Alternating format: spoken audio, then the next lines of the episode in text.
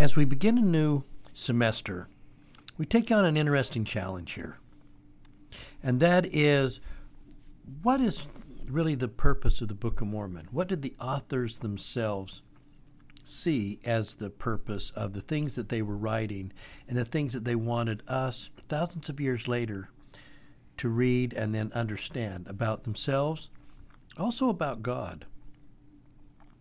That matches actually with what did the early fathers of the Christian church in the first couple of centuries after the death of Peter and Paul, what did they think? What did they believe about themselves? And what did they believe about God? All of these come together in a fascinating sort of way. Join us today for this fun class about the power and the purpose of mercy.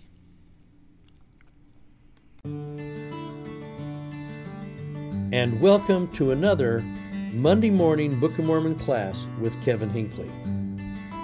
Recorded live, we dive deeply and deliberately into this inspired scripture. How far we get in one class depends a lot on the material and the doctrines left for us by ancient prophets. A single chapter may occupy one class or many. Of course, opinions expressed by the teacher or the class members do not constitute official church doctrines. Join us in this adventure and discover the hidden treasures found within its pages. And now, on to the class.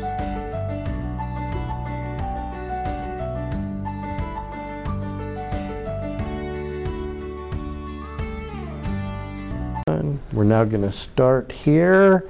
And I will thank you for the purposes of the video. Put this on here. Okay. And with that, we'll uh, let's go ahead and, and get rolling. Um, one of the things that, that I wanted to do on on this as we begin a uh, this is January, a new uh, semester, uh, and and what we're actually looking to do. Uh, again, I never like to kind of double on to Come Follow Me and what's going on. I like that we're doing something a little bit different because there's so many Come Follow Me things. So we're going to kind of wrap up the Book of Mormon uh, probably within the next few weeks. We'll do, it'll look like we're skipping some stuff. We are. Uh, and then as we talked about, we're going to get into uh, church history. I want to dive in, especially with the Joseph Smith papers availability. And we're going to do church history. Uh, won't be necessarily Doctrine and Covenants as much as we're doing going to be doing church history. So, but I want to take just a second and kind of uh, go backwards a little bit, just kind of re, kind of cover what we have done over the last uh, semester. Um, And I want I want to point something out, especially as you start looking anew at the at the new uh, Come Follow Me and Book of Mormon. Uh, s- something that I noticed uh, is actually I, I noticed it this morning. Uh, it was kind of interesting. Will you notice that uh, from the death of the Apostle Paul uh, under Nero, we think. Uh, that there's two hundred sixty-one years until we get to the Council of Nicaea. Under Constantine. Under Constantine. And this is the moment that where Christianity had kind of been sitting out here as a separate thing, and the empire was very pagan, very Roman. Uh, and then as we get closer and Constantine comes online, we think maybe his mom might have been the first one to convert. Uh, and, and now you watch this massive shift, and Council of Nicaea is one of those first councils where they're trying to figure out how do we integrate Christianity into a Roman pagan empire and start to turn all of our images and our way of looking at the world. And so based on that, what does God look like? What do the heavens look like? Who was Christ really? Uh, you know, and the Son of God turns out not to be Augustine. It turns out to, you know, it turns out to be Jesus because we thought it was uh, Caesar, and you know. So they're they're doing out. But for two hundred sixty-one years, we get the Christianity growing and developing against all odds. And so it's fascinating to go back and look at what they were believing in the first couple of hundred years. Uh, we had a, a single adult fireside. We were talking about some of this uh, last night. Um, But then run it parallel with the fact that we get about two hundred years of Christianity running, and then we get, uh, and run that alongside, we get the Nephite vision visit uh, of Jesus Christ in third Nephi and fourth Nephi, and then we get about two hundred years uh, before they kind of fall apart, okay? And and you almost, between the two, you get a similar experience going on here. One where everybody's united, but here they are united but in a very hostile environment. But what are they teaching? And you find out that the similarities are close because of the way that the people were developing under both of them. We don't have as much knowledge here. Mormon is blowing through fourth Nephi. We get in, what, seven verses? Uh, but we have more information here. Uh, and uh, C- Cindy has been uh, uh, listening as I've kind of been trying to study and get a, a sense of this, but this gives you an idea. This is Dionysius, uh, Christian writer in two sixty A D. He says, Christians showed unbounded love and loyalty, uh, never sparing themselves and thinking only of another. The thing that's interesting, he's writing at a time of a plague. There, there is a, uh, a plague that they are working with. Heedless of danger, they took charge of the sick, attended to their every need, and ministering to them in Christ. And with them departed this life serenely happy. For they were infected by others with the disease, drawing on themselves the sickness of their neighbors and cheerfully accepting their pains. And then this, and I just th- this touched me. Many, in nursing and curing others, transferred their death to themselves and died in their stead. Whew. Wow. Um, and I, I just kind of give you a sense of how, what these, what these uh, early people were thinking, and.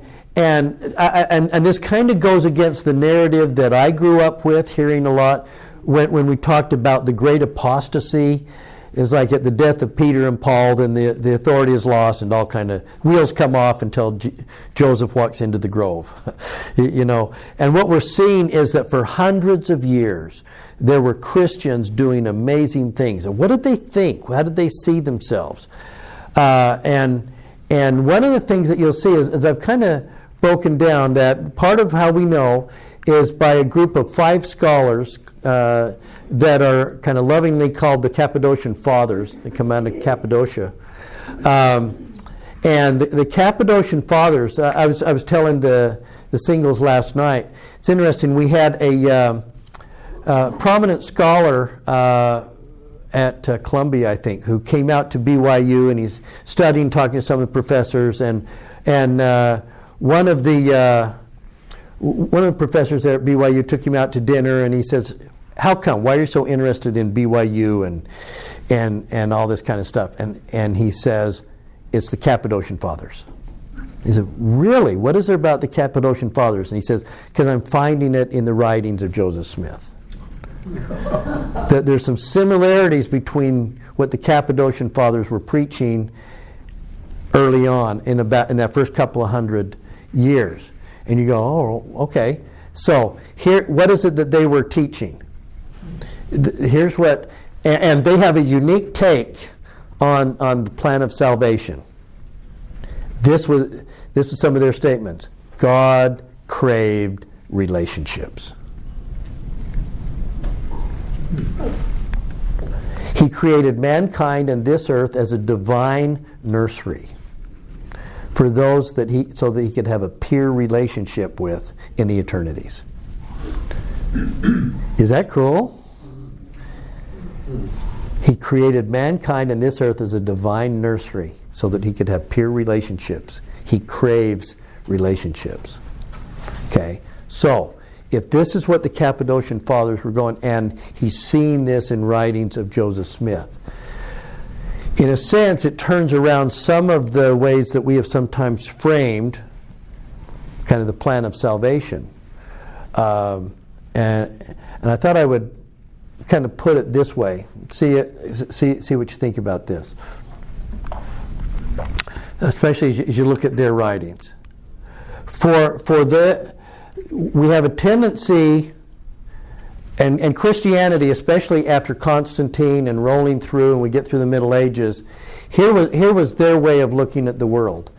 Uh, their, uh, for for so much of Christianity, it was always about getting to heaven, focus on the laws. So that focus was always on salvation. You want to be saved. You got to be saved. You're gonna, how are you going to be saved? Uh, you got to be worthy. Now, part of all that being worthiness is who gets to determine it, and how much, and how much sin, and what do you do with sin, and okay.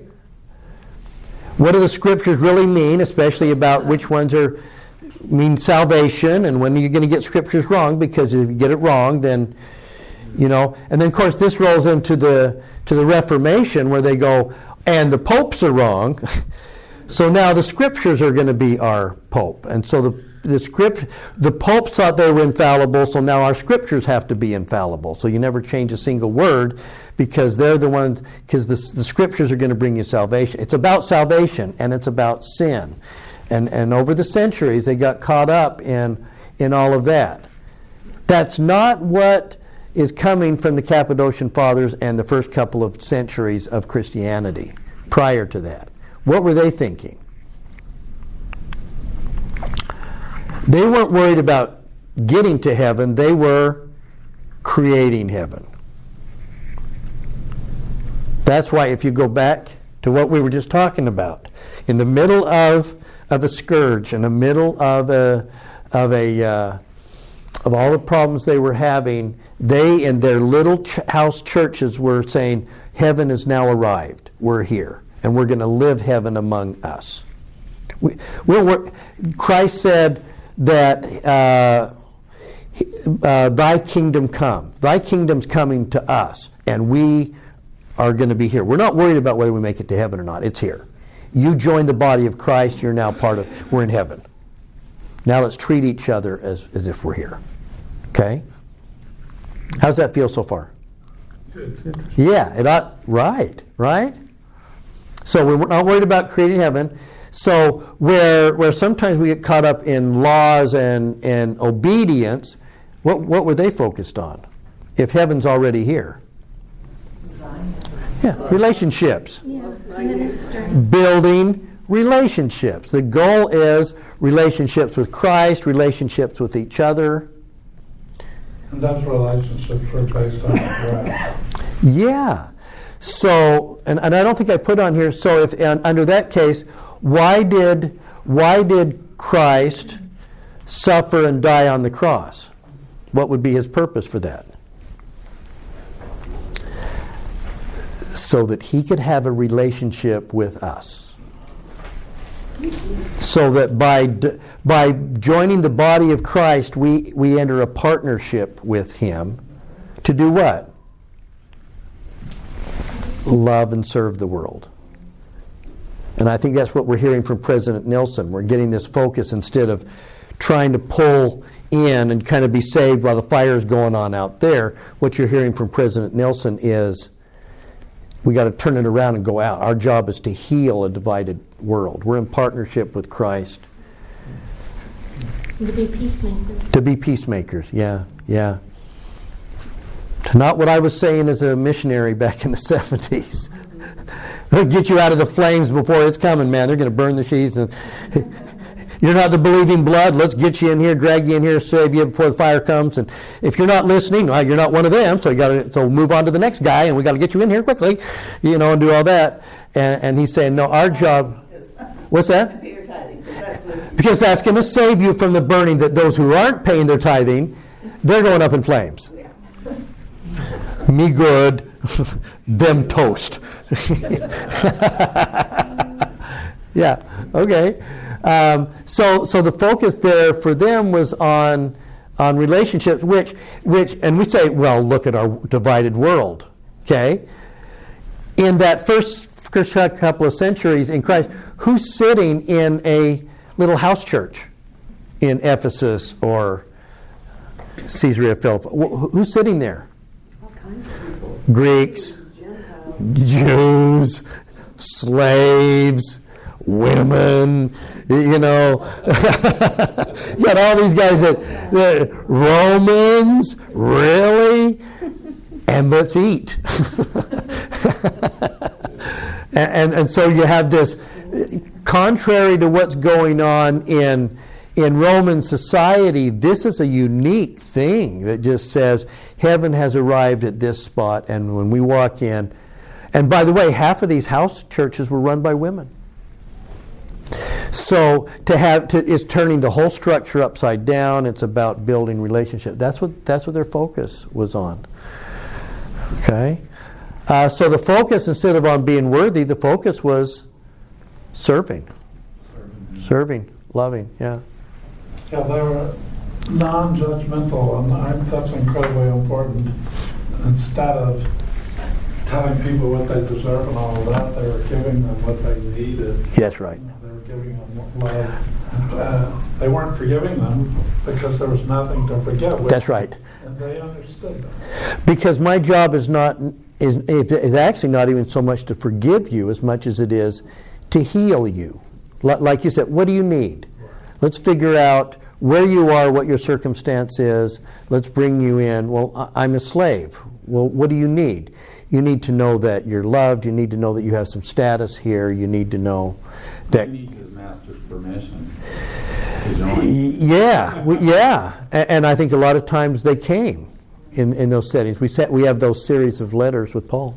My understanding is that uh, the Cappadocians were represented in the Nicaean Council. Yeah, they got shouted. They yeah, they were shot. In some cases, uh, Daniel Peterson has talked about how as they were trying to get up to Nicaea to that conference, they were blocking their ships. Right. Th- there was an all-out battle uh, th- there with Athanasius and all kinds of stuff to try. It was, and because we think about the Council of Nicaea as like twelve guys sitting around and they're having a discussion. No, it was like it was like the Democratic National Convention. it was it was all the different people with their views of things, and then you're going to take a vote and see who wins out. Yeah, they were actually killing people in parts of the Roman Empire for what they were rewarding people for in other parts, and there was so much confusion. Yeah. They had to do something, and so the council dropped out of there. Yeah, trying to standardize things if they can't. If they can't, if we can get a standardization, we're gonna we get the correlation committee here. We'll, we'll standardize things. Yeah. Well, bringing it to present day, it seems like we're kind of halfway in between that, because I think we are. We're uh, focusing on relationships. We do that within our own circle. We're, we're not very good at extending ourselves yet. Home teaching, ministering. Uh-huh. And, and and we're halfway in between going, well, we don't know how to do that. Well, and, and am I going to do my ministering if we're not going to count numbers at the end of the month? Well, I was thinking more in terms of member, non-member. Oh, I, oh. We, we don't we don't extend ourselves to build relationships very well. How much how much work are we doing on interfaith councils now? Pardon? How much work is the church doing even locally on interfaith councils? Yeah, yeah. The uh, I, I, I will tell a little bit. Uh, again, Brent invited me to speak to the singles last night, and and the state pre- state presidency, bless their heart, came and says, There, thank you for coming and speaking this fireside. There was a possibility of you or a rabbi. And we're trying to decide. And, I, and I'm like, no, the rabbi would be, would be cool. I'd love to get the rabbi in here. In fact, I'll go back if the rabbi's showing up because, you know, right? Okay, but we're just saying we, we want to make sure this interfaith thing is a, is cranking up. And, and, and President Nelson is leading the charge on this, yeah. My sister lives in Lehi, mm-hmm. and what she proposed was doing an interfaith Christmas thing. She asked me about our yeah. activity things here and based it on on that, and uh, was looking for a place to do it, and asking mostly non-members and members to invite non-members, which in Utah, a lot of people are saying, "Oh, I don't know any non-members," and they may not. And, you know, because they have in Lehi, expanded, you know, Lehi. Yeah, yeah, yeah. She says on her ward, there's maybe ten houses that are members. Yeah.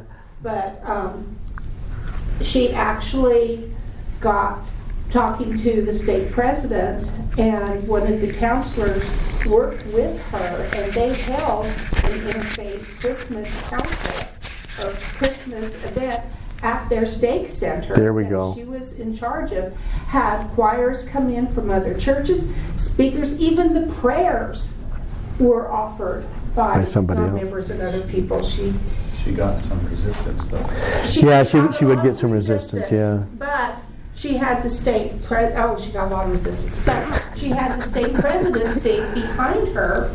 And it turned out very well. One of the one of the more touching, a few years ago, one of the more touching things I've ever been at, we happened to, Cindy and I ran up to Nauvoo, and we ran up like Thanksgiving weekend. Uh, and while we were there, they said, "Oh, by the way, uh, at the at the it's before they built uh, tore down the uh, the the church area there. Said, we're having a Messiah sing along." You want, and we go, ah, we'll show up to the Messiah sing-along in Nauvoo. This sounds really cool. And and and then they say, and, and our soloist will be from Carthage, and our other soloist is going to be from Warsaw. And I'm thinking my church history. I know where those mobs came from. You know, and, and they were having, these people are coming from all over the place, and it was just like suddenly our voices were all coming together because most of those weren't going to be members. Brent, yeah. I was going to say, yeah. Uh, My son that lives out in Oklahoma had an experience a month ago that I think was classic and kind of shows where we're at with the church. The missionaries there were teaching him, a, a good sister, and the last discussion before her baptism, uh, my son was there with the missionaries. And the husband came in the first time he paid any attention to the discussion. He said, "Would you have time for a few questions?" "Well, certainly."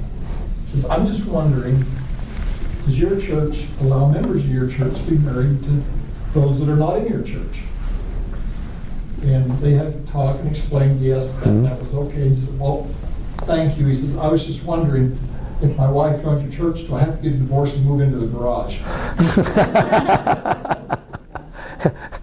And throw out the coffee pot. Now, the nice part of that story is this man was baptized yesterday. Oh, that's cool. Yeah, that sometimes, and, and, and isn't that cool? So, uh, If our if our focus is on relationships, and the focus is the fact that Christ wants to have a relationship with us, to be involved in healing people around us, wherever, whatever their circumstances might be, I think it, it changes.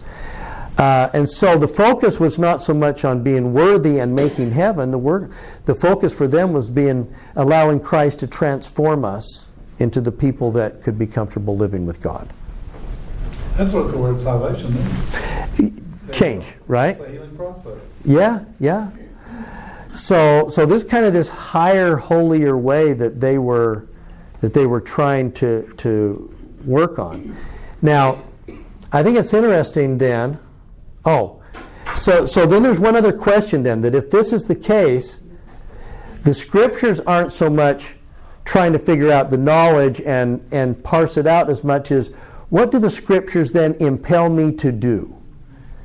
The scriptures and the Book of Mormon should be a call to action rather than just a call to gain more knowledge. If that's true, then this afternoon I, yeah.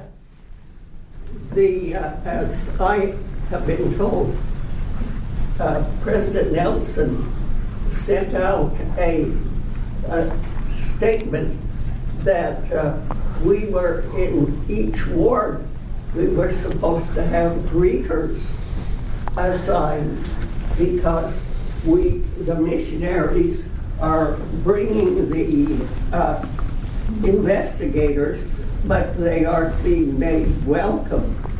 And uh, so they want two readers assigned to each ward. As a, as a ward missionary, two greet, be friendly, and I and I, I think you got called to do that, didn't you? All right, I, I would want you welcoming people into our ward. Yeah. When you said when focus on the law, that's the commandments, right? Right. I have heard, I know of people who have left the church because they have someone in their family that's not living, uh, you know, mm-hmm. reading something, and because, well, I love my person, I love them, so, and the church has said this is a sin, or you can't do this, or you should not. Mm-hmm. I, and then we hear, well, you're supposed to love these people. I think love is a requirement. It doesn't matter. It isn't love a requirement. It's, it's not, uh, doesn't matter what they do. I knew of a sister many years ago in the DeSoto Ward who had a brother who was in prison. Mm-hmm. A very righteous sister. She went and visited him. Yeah. She came into the bookstore that I worked in then and had books sent to him. But I don't think she was condoning his behavior. No. And I don't understand why, say, well, you're supposed to love them. Of course we're supposed to love them. But why can't you understand that the two things can work together? Well, yeah, because sometimes, when sometimes people start looking at this and say, well, love means just let them do whatever they want to do. No, we're not saying that. I don't think God says there are consequences to our action. And sometimes the most enabling people, uh, when you enable, that's not love. That's just enabling somebody. So how do how do you love somebody regardless and still recognize that there might I might I might still love somebody, but they still might need to go to jail. You know. Um, so I, I think I think that's I think that's the challenge, and I think that's the struggle, and and the question we should be asking is, especially this year, looking at the Book of Mormon, if that's what they were doing, then then what am I supposed to do? Where do I go from here? Especially, we were talking before the, the break about the fact that so much of the Book of Mormon is about a law of Moses people who were very obedience-driven because that's where they were. They Christ had not yet come. That's why I'm trying to set this up ahead of starting to look at third Nephi, because what Christ is going to come and bring, where, where Nephite society couldn't stay good for about five minutes... Christ comes and turns everything on its head, and suddenly now for two hundred years, there's a different way of thinking, and it works, and it didn't work prior to that. And I think that's because most of it was here. Yeah, Jim? Yeah, so originally in the Old Testament times, mostly from Moses and mm-hmm. later, the law was the law of performances. Yep. Okay, you do this, you do that. You don't do that, we, we stone you. Then Christ comes, and the law of performances is fulfilled, and now we have the law of the gospel, which is substantially can be found in things like uh, the Beatitudes. Oh yeah. Things like yeah. That. Yes. Um, yep. And then we have people who study the New Testament, and they decide to go after doctrine. Okay, well, if you look at the way the New Testament was dispensed by prophets, seers, and revelators, they sent letters to people that had a homogeneous culture, and they taught them principles that would help them grow from where their culture was That's right. to where it should be. Yeah. And so... Uh, a book that was sent, or a letter that was sent to one people, would have principles or doctrine in it, and they wouldn't send them all the doctrine, the fullness of the yeah. doctrine, and then they'd send other cultures a different set of doctrine because they had different problems. And so that, for the first hundred years or so after Christ died, that was the kind of scripture. And these communities only had perhaps a uh, couple of scrolls, two, two books out yeah, yeah, or something like that. They didn't have the four Gospels yet hmm. because those were written kind of right. later. They had a lot of oral traditions yeah. of what they had heard. That yeah. And so when they, there was a need. A, a lot of us think about this Nicene Creed, and we think, oh, the Christians, they just fell apart. Yeah. Well, no, they, they started apart, and they, and they were each given a little bit of instruction for where they were and yeah. where they could grow. And now at, at Nicaea, they're trying to homogenize, trying to, try to standardize it all together. And and uh, Um, Const- in, in a Roman sort of way, with a Roman well, style Constantine, to that, yeah. Constantine told the Christians, "You guys need to figure out what you believe." Yeah. Because they, the the church at that time was, as as you pointed out, it was quite principle based, yeah. rather than doctrine based. Yeah. And, yeah. and principles actually are better to work on than doctrine.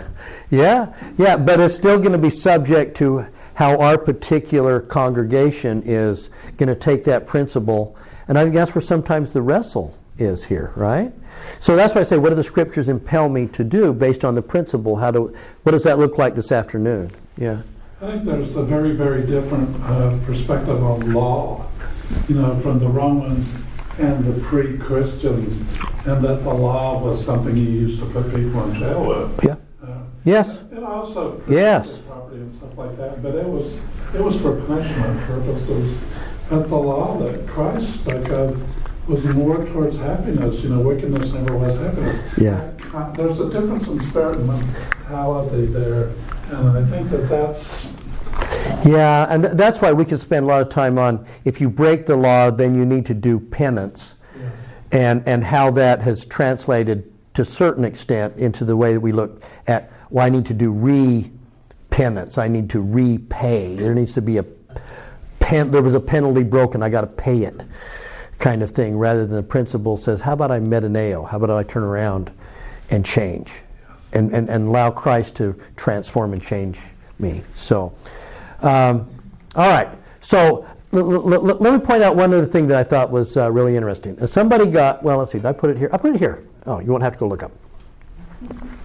Look at First Nephi one. You're going to find something between uh, in First Nephi one. Uh, Nephi says, "Behold," this is like verse fifteen.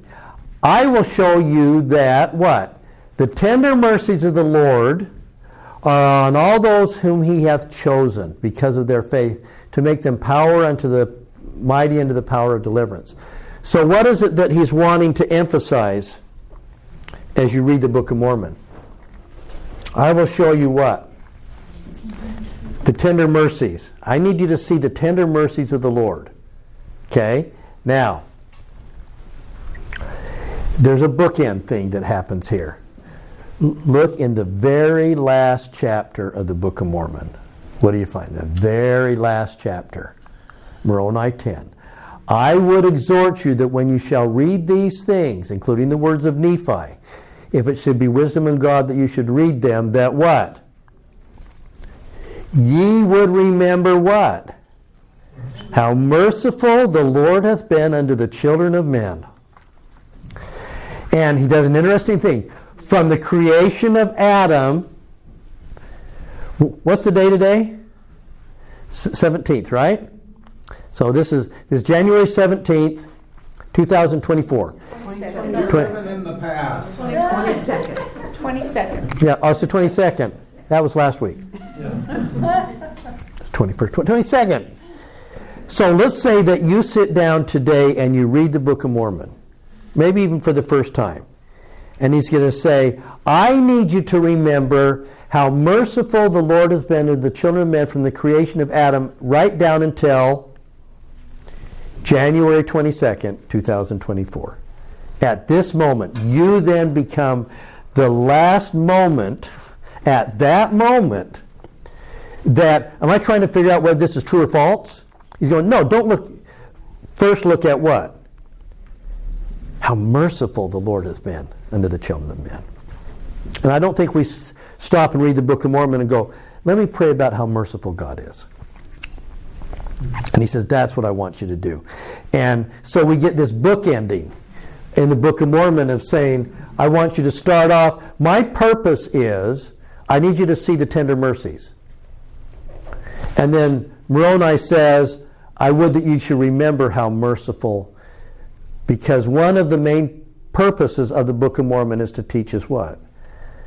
How merciful God is. Isn't that, isn't that cool? Yes. And I and so, in a way, Moroni's saying, did we do it? Did we prove in our writings, Nephi, Jacob, Alma, Helaman, Samuel the Lamanite, did we do it? Did we, did we show you how merciful God is? And then you go, yeah, but that was that destruction of Zarahemla and stuff. Okay, there's a cutting off of Laban's head, you know. And you go, okay, those are things that we had, that the Book of Mormon should impel us to have to struggle and wrestle with, because the main purpose is let's figure out how merciful God is. Okay, um, and I just think it's it, that the Book of Mormon nicely bookends the idea of mercy in the Book of Mormon. Yeah. Do you think that Nephi in the first chapter, the way that is phrased, is it exclusive? Uh, is the Lord only extending those tender mercies to those that He has chosen because of their faith? Ah, ah, because that's how that would be a, certainly a way to read it. Yeah, but I don't think that that is the case. The tender mercies are extended to all of God's children. If you're if you're back looking at it from this, wouldn't that make sense? Wouldn't you have a tendency to read, well, He's merciful to those that keep the commandments, and He's going to rain blood and horror on everybody else. I don't think the two are exclusive, though. I, I think He can be merciful to those who He's chosen because of their faith, and He can still be merciful to the wicked. Yeah, because, it, well, think about it. Cause, different kind of mercy. Yeah, because... Let, let's say that you say, okay, I'm, I'm, many are called, but few are chosen. Chosen to do what? Love and serve and heal the world. You know, you say it isn't like I'm chosen. It's like, okay, now I get to sit on the chosen king throne and glory in my chosenness. So the, the Savior, by His life, says, "I was chosen to be." The, the the Son of God, and, and what I did is I came to earth and I suffered and I bled and I died. And in Doctrine and Covenants four, who are the chosen? It's those who have a desire. You know, to, if you have the desire to serve God, you are called to the work, right? Yeah.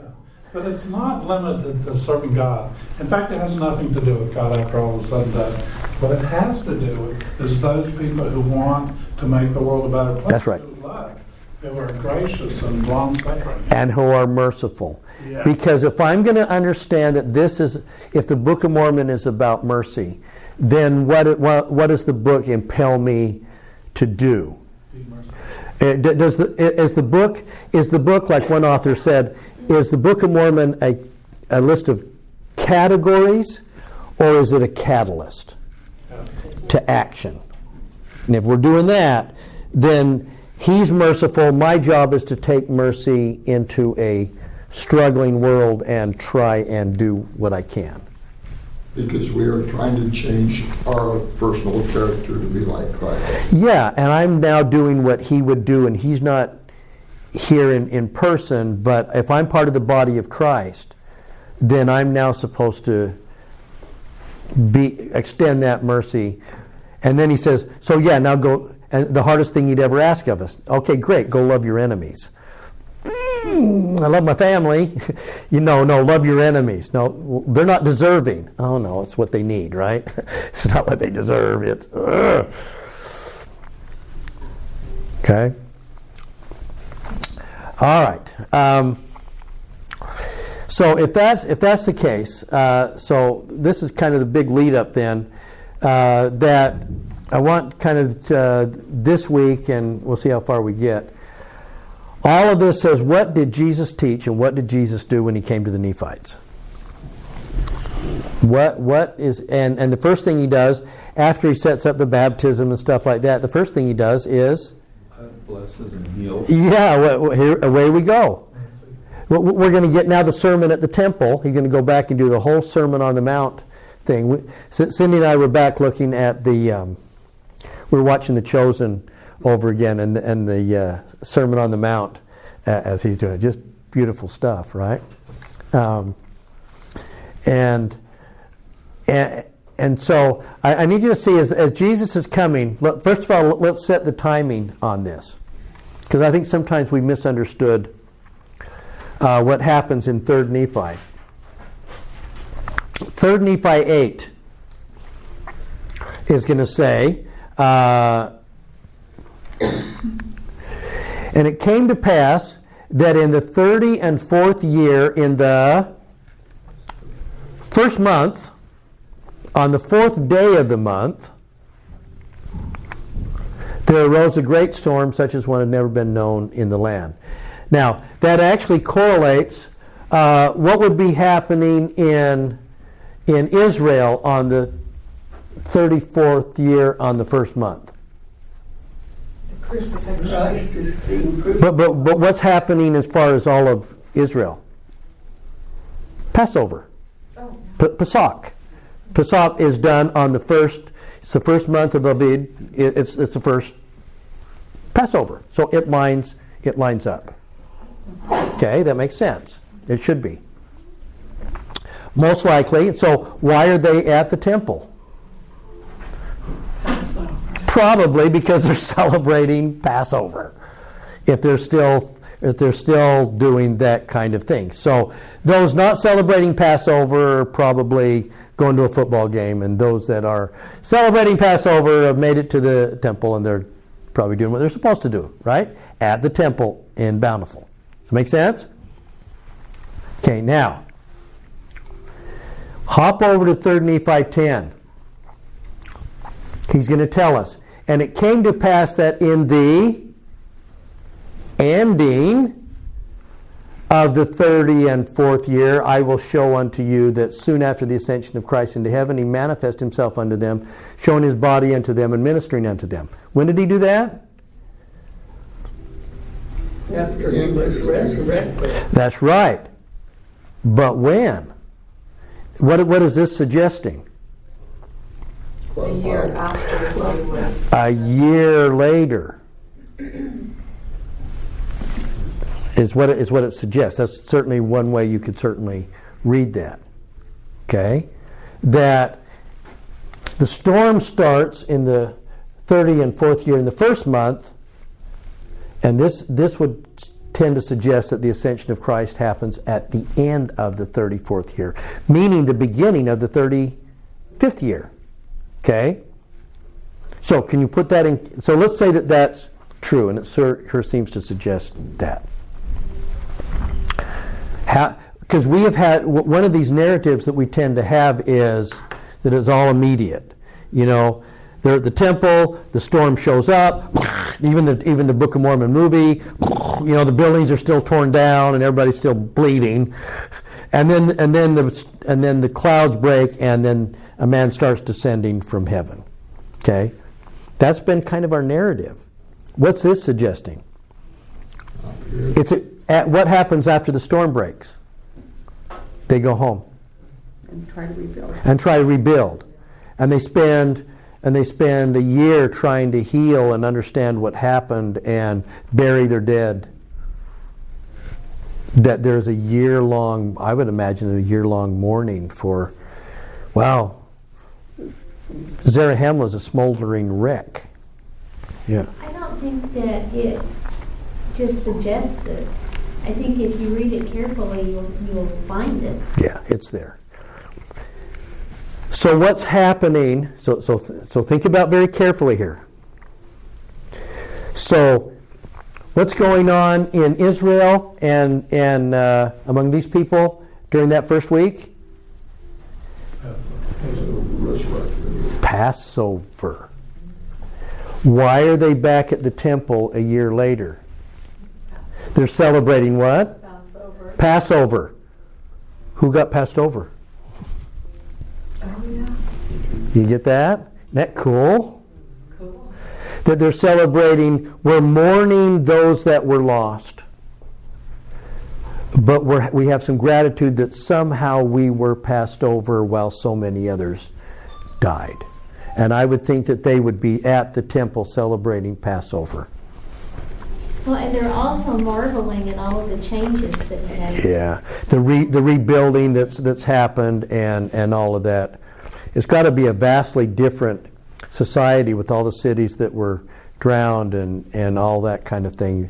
Much smaller group. I mean, it's just, they're marveling and they're coming back at Passover to celebrate that they're still alive.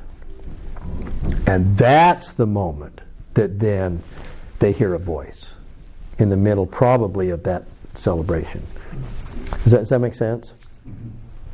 How to change the context a bit, yeah. So when does the praying, Nephi praying on the tower in this context, is that... That was, you know, what, what, about the fact that Christ is about to be born? Yeah. Oh, born, sorry. Born. So about thirty-four years earlier. Yeah. And, and Nephi praying on the tower and, and the, the judge being... That's that's about thirty years before that, I think. Yeah. So my question, because I don't understand stuff quite as clearly, is that after he died and he was resurrected, right, and it was a year before he came back. Yes. So he was in with so, his father for a year. Yeah. Before. Right. So all the stuff apparently that he did prior to that happened in Jerusalem time, mm-hmm, and then when he ascended from there, right, then it was a year. Yeah. That's uh, close to it. Well, y- yeah, yeah. So, so m- most likely, so he's busy. He's busy. Um, so, however long that took between the time he, you know, after the I know, yeah, on the earth, and then the yeah, yeah, w- w- which is interesting because because uh, when uh, th- this last summer. Uh, when C- Cindy and I were in uh, Peru, and we went to we went to church in uh, um, Cusco, went to a sacrament meeting in Cusco. One of the one of the guys there that has been kind of a guide says, "Can I talk to your group after, like, second hour?" I said, "Sure." So we finished with sacrament meeting. It's their ward conference and stuff like that. So we go back to a Sunday school room in his chapel in Cusco, and he goes, "Okay, let me make my case for why the Book of Mormon happened here." And he had a list of about twenty or thirty things, and he had me believing by the time I got done. Now, I still think, my own belief is I'm not a heartlander. I still think I still think it happened somewhere in the Yucatan, stuff like that. But boy, did they have proof to say, if if the, if the Book of Mormon didn't happen here, it happened again here. Because there was an awful lot of stuff. Uh, could he have gone there before he came to the Yucatan? Might have, because they're talking about, hey, this white god came out of out of uh, like Titicaca, and he's coming in here, and he did here with fine twined linen and all these kind of stuff, and told us how to do this and make sure to be peaceful, love one another, uh, and and then he says, and then he left on the sea, and he says, I'm on my way to the islands of the sea. See ya. And off, off he goes. Pretty cool. Okay? So there might have been a lot of other things he could have done during that year. Who knows what the timing might be. Wendy? Um, I was just thinking about that year to transform, to repent, and to search the scriptures, and to realize that Samuel Elamanite's prophecies came true. All of them. Um, yeah. And to become a holier people, and then the Savior comes back in a year. Yeah, it would have been a, a, a great chance to spend that year in reflection and everything. And then I just love the idea of coming back to Passover. Yeah. I'm kind of like Cindy. My mind's just going long over a bit. But in Jerusalem, we know that Christ, the, the whole scenario with doubting Thomas, Paul mm-hmm. Thomas always gets that title. Yeah, he does. But, you know, that happened, if I remember it, something like forty days or something. In other words, he's kind of coming and going with he is. Jerusalem twelve. Yeah, there's about a forty-day ministry on and off. Yeah, and so I'm like Cindy, I mean, what is, gosh, what has he been doing in that whole year time frame? I think he's still ministering to the Jews to a degree. Easily could have. Going back and forth between. Well, and there were other tribes of Israel that needed to be. Uh, I, I think he's. I think he's just doing what he did, which is minister. Yeah. And he's also setting up the teaching of the gospel. To the yeah, he's setting up his missionary force, in in, yeah. And and John is there preparing them mm-hmm. to receive them. Mm-hmm. Yeah. Okay. Okay, cool, huh? All right. So now, let's do this. So what exactly does he do then? Um, I want to hop out of this for a sec. Go to... All right. because because I think this is one of the more amazing uh, moments here. I think, to me, it's almost the highlight of the entire Book of Mormon. If I could say, what what what chapter is the peak in the entire Book of Mormon? It's this one. We tend to look at chapter eleven. I think it's seventeen. I like both. twelve's pretty good too. Well, I like both of these. Yes, yes. Yeah. Okay. Now, isn't it interesting? So, so he does the whole Sermon on the Mount. He preaches a lot, uh, and and uh, he looks about and he goes, "My time's at hand," and I kind of perceive that you guys are a little weak here. Why? How come I can't get that tab?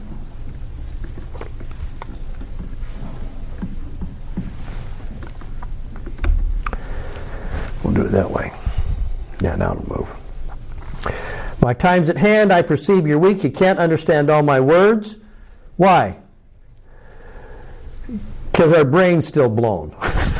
You know, we've had, we've been up, we've seen him come down, we touched him, we've been experiencing, we've been taught all of these things. "Therefore, go in your hearts and ponder what I've said, and ask the Father in my name that you may understand it, and prepare your minds uh, for the morrow, and come back again." Okay, we'll do that. Okay. Now, "And I go unto the Father, and I show myself unto the lost tribes of Israel, for they're not lost in the Father." So apparently he goes to the lost tribes after, I guess, the Nephites. Okay, now, again, I, I was picturing this the night. I, last night, somehow we have it at my house, this, uh, usually if I'm going to sit down and, and eat dinner, I, I've got a big easy chair that I sit and eat, and we'll kind of watch a show or something like that, okay, which puts me down in a comfortable chair with a plate of food. Okay, usually sitting on my knee is our black lab, who just sits there and he'll put his dro- or her drooling mouth on my knee. I've got all these knees with water spots from dog drool, and she'll just look at me. She's just waiting intently. Because usually I get done eating, there's a little bit left on the food, stuff like that, and I'll put the plate on the floor, and she'll lick the heck out of this plate. She cleans every plate clean before it ever goes in the dishwasher. But all of my knees have these water spots on from this dog. It just literally will just be drooling. Okay, she just because she's a lab, they do those kind of things. Yeah, right.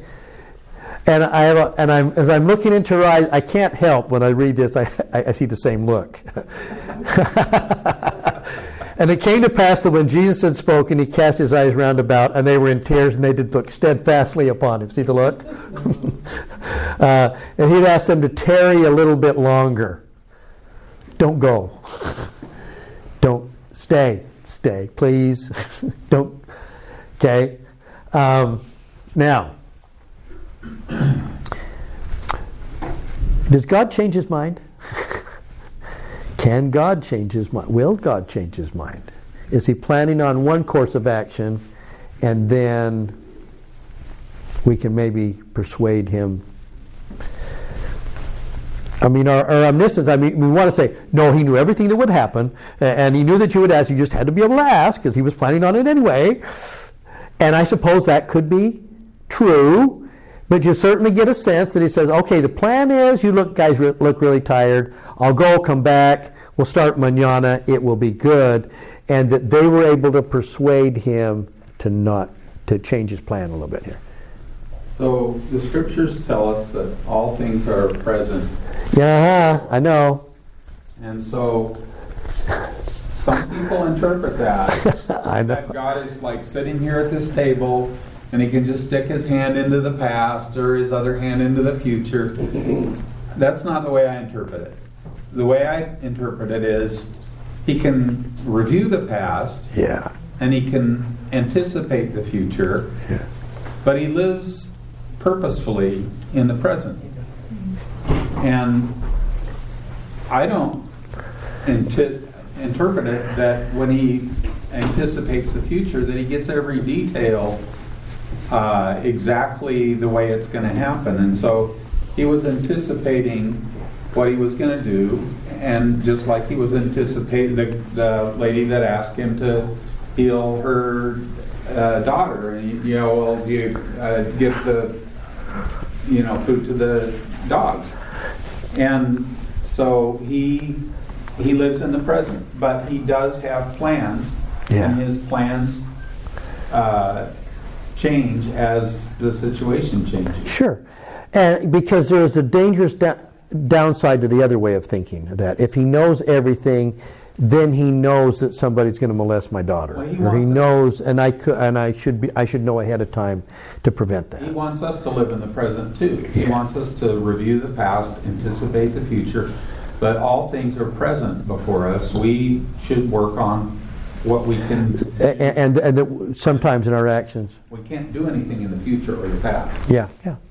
Well, I like thinking about it that, um, you know, God is, you know, if we think about God's very best at everything, right? All of the qualities mm-hmm. we could ever possibly want to to be and do and have. He, she, they encompass all of those things.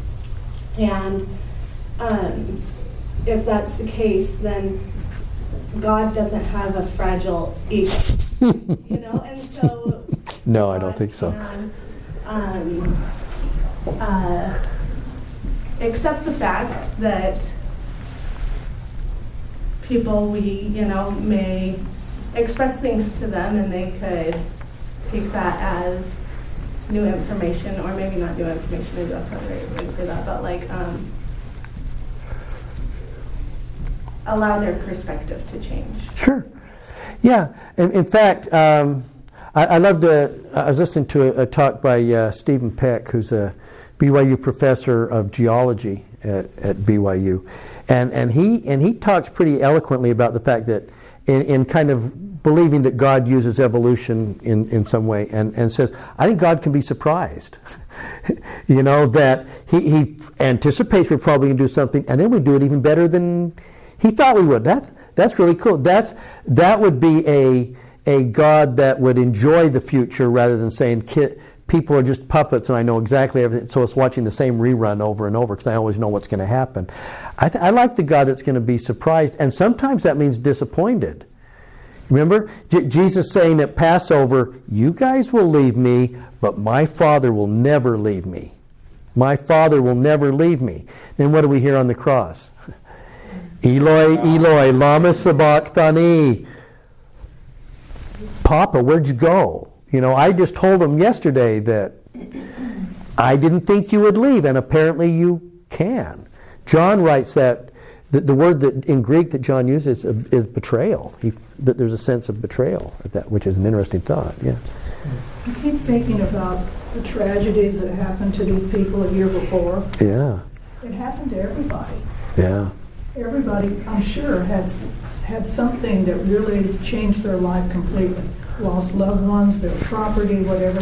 Everybody was equal in that sense. Yeah. And so a year later, I wonder if he had come right away or come with, before any of that happened, if he would have had the same response. Laman and Lemuel saw an angel. Yeah.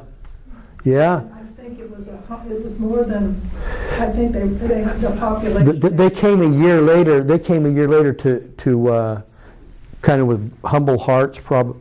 And really ready to hear, um, yeah. Because guess what? For these guys, if if this was Passover, the one thing that he'll tell him at the end of this speech is, "Now go and tell your friends." And it says afterwards they'll spend like all night going to people that still didn't come. They're probably still building. I, I would go to Passover, but we're still building our house here. the The contractor's coming tomorrow. We can't go. And and then there's people traveling all night long to, to come to him and saying, you cannot believe what happened to Bountiful yesterday. You got to come. What? He came. We missed it. I know, but he, he's come back tomorrow. That's so, a good film. Yeah, yes, exactly. So I like the idea that, that we get this this thing that that happens here. Um, he looks steadfastly now. He sticks around, and now what happens? Oh, yeah, yeah, Jess? Um, I, I think part of the thing about God not knowing everything that will happen, I, I don't know, to me, part of the difference is that we're talking about Christ and not Elohim. Yeah. And you wonder if Elohim knows? Yeah, I don't. I, I I think that Elohim probably does know, but like Jesus Christ, um, especially while he was, mm-hmm. you know, before he died. Yeah. Um, I, I like how The Chosen portrays him. Um, at one point in an early episode, he's like, "Oh yeah, I was a clumsy teenager who knocked over a vase or something," um, and if he knew everything at that point in his life, he wouldn't have not. He, he wouldn't have been a clumsy teenager. Um, but he would have known his voice was about to change. Yeah, and so at this point, um, at, at this point, he has been resurrected, but he um, probably didn't have like every piece of knowledge about everything on the earth. Yeah, yeah. About everything that will happen, and it really just depends on what God would allow. I, I, I believe that absolutely, yeah. Um, so we know that even Jesus Christ doesn't even know when he's going to come again, right? Sure. Yeah, no, no, I don't even know. He will have to change plans when that happens. Sure. Well, and and notice, maybe, right? This, this is a new one on me. That Jesus doesn't know when he's coming. Yeah. Well, at least at that moment in talking, it says, "I don't even, not even the angels know said, when I'm coming back." He doesn't know the day or the hour. Yeah, he just knows the season. You get bad enough. I always thought that we don't know it, but that Jesus himself doesn't. At least at that moment when he's talking, it said he said he didn't know. Now, does he know? Does, does he know now? I I don't know, but I do think that's interesting here that this whole thing pivots. I'm leaving, I'm going, you guys look tired, puppy dog looks. and he and they asked if he would take, and so he says, "Behold, my bowels are filled with compassion." Uh, I, I talk to, sometimes about like trusting your gut, that I think inspiration comes into our heart. That might be the best way that maybe the scriptures can define our bowels. I mean, I don't think like it's his stomach is filled with happy. I think it's a, you, you feel love and you feel, because what was happening with them is I would say their bowels were filled with longing. Their bowels were filled with love and towards him. And he says, I'm going to match that with, wow, you, you're affecting me. You're, I feel what you guys need. I sense that need. Uh, and then he says, you know what? Do you have any sick among you? Oh, I, I could have maybe done this tomorrow, but man, uh, I'll tell you what, change of plans. Do you got any sick? Bring them, bring them, and I will heal them. For I have compassion upon you. My bowels are filled with mercy. Yeah. I find it very interesting that we've had quite a long discussion here is, is about the foreknowledge of, of, of God. When, on the other hand, we we teach and we've experienced that God supports us and has compassion towards us and is a comfort to us and everything. And that's just an example of how he just changed his schedule a little. It just, it's not a big deal. I can see, I can see that you need this now. Right. I can see that you need this now. And, and hopefully that's how he interacts with us personally when we have special needs. Yeah. I remember, um, and, and maybe I'll, I'll wrap up with this, because because the second half of this, I, I'm gonna, I want to pour this into next week uh, and kind of finish this discussion up, because I think something very profound happens. Uh, at this ne- what comes next, but but let me kind of finish with this. Do you remember the story from uh, that Thomas Monson told? Uh, and I, I remember it's actually in I was actually sitting in the tabernacle, I think, when he told this years ago. But he talked about the fact that he uh, and, and I, I'm not I, some of you guys know the story much better than I was even meeting. Yes, I was thinking, yeah. yeah, that he was he, he was a visiting authority, right? To a state conference, Something like that. So, something like that. And do you remember, Jim, well, the, the, yeah, the circumstances I, behind that? I have a take on it, too. he was he was in a meeting. He was inspired that he should go and visit uh, an old widow in his in the hospital. The, right. In his, he was a bishop, I think. Oh, okay. It was a stake meeting. Oh, okay. And uh, I've got another story, but okay, go. And he went at, at, finally at the end of the meeting, before maybe the prayer, he got up and left and went to see her, and she'd already passed. And so he learned from that that he shouldn't uh, yeah. ignore the prompting of the Spirit.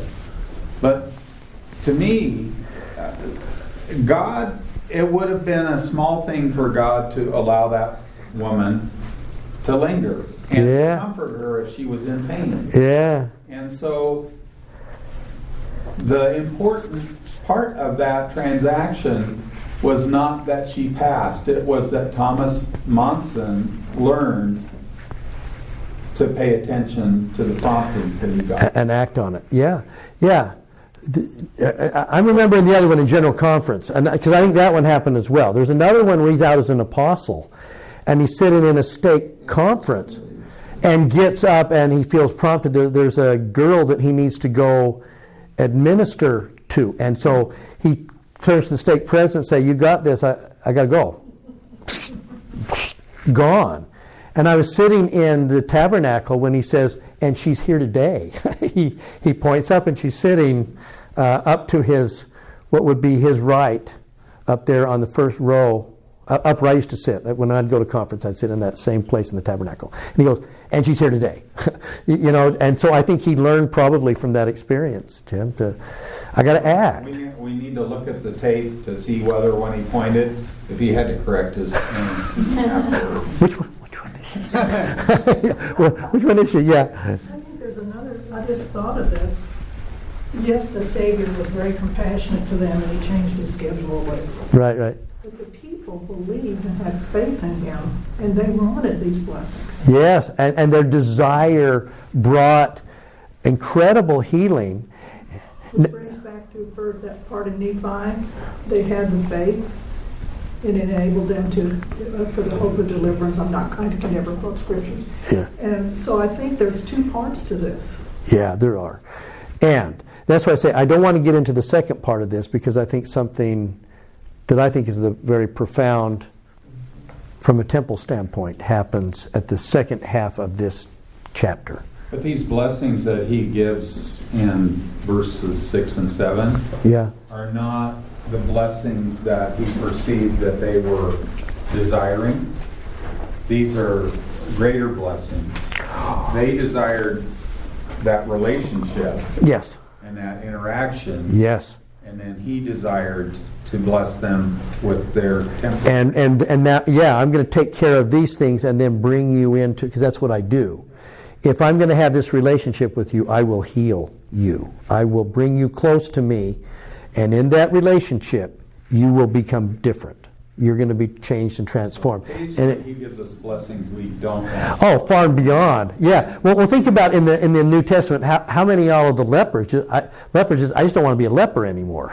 the, the blind guy just wants to be able to see, and he goes, "No, I got something more." Yes, I'll take care of that part, but there is a greater blessing coming that you have any well, capacity to. The ten it. lepers, the nine has to be, the ten has to be healed. Yeah. And he healed all ten of them. And then the nine went away, and the one returned, and he didn't ask to be made whole. Yeah. He didn't return and say, "Oh, you've healed me, now can you make me whole?" He said, "Thank you, I love you," all of those things. Didn't he, though? And then God said, or Jesus said, "Your faith has made you whole." Yeah. He does the same thing with the woman in the issue of blood. She just wants the issue of blood to stop, and he goes, "Daughter, your faith has made," you know, there's this greater thing is about to occur, which I think is just what mercy does. Mercy says, and we'll finish with this, mercy says, "I'm going to give you what you need, not what you think you deserve." Yeah, and that, that is our challenge, I think, to be merciful, which means I'm going to give you more. Um, and so, um, good discussion, guys. So, homework, then. Finish reading third Nephi seventeen uh, in, in, anticipate, in, in anticipation. And uh, we'll finish that. Okay? And I leave that with you in, in Jesus' name. Amen. Amen. Brother, Brother Mash, can we call on you for a closing prayer? Thanks, Alan. You're not Alan, but... Our Father in heaven, we're grateful for the gospel of Jesus Christ. And we're grateful to be here to listen to Brother Hinckley. And thank you for joining us for another Monday morning class. Hope you enjoyed it. If you have any suggestions about future topics that we could discuss, or if you had any questions concerning something that you heard in the class, please drop us a note. We'd love to hear from you. As always, if you happen to be in the Dallas-Fort Worth area, please come in and join us on a Monday morning. We'd love to see you and identify who you are. If the podcast itself is resonating with you, go ahead and click subscribe uh, so that Apple can figure out where we are. We'd love to, to hear from you. So again, thank you for coming, and we'll see you for another Monday morning class.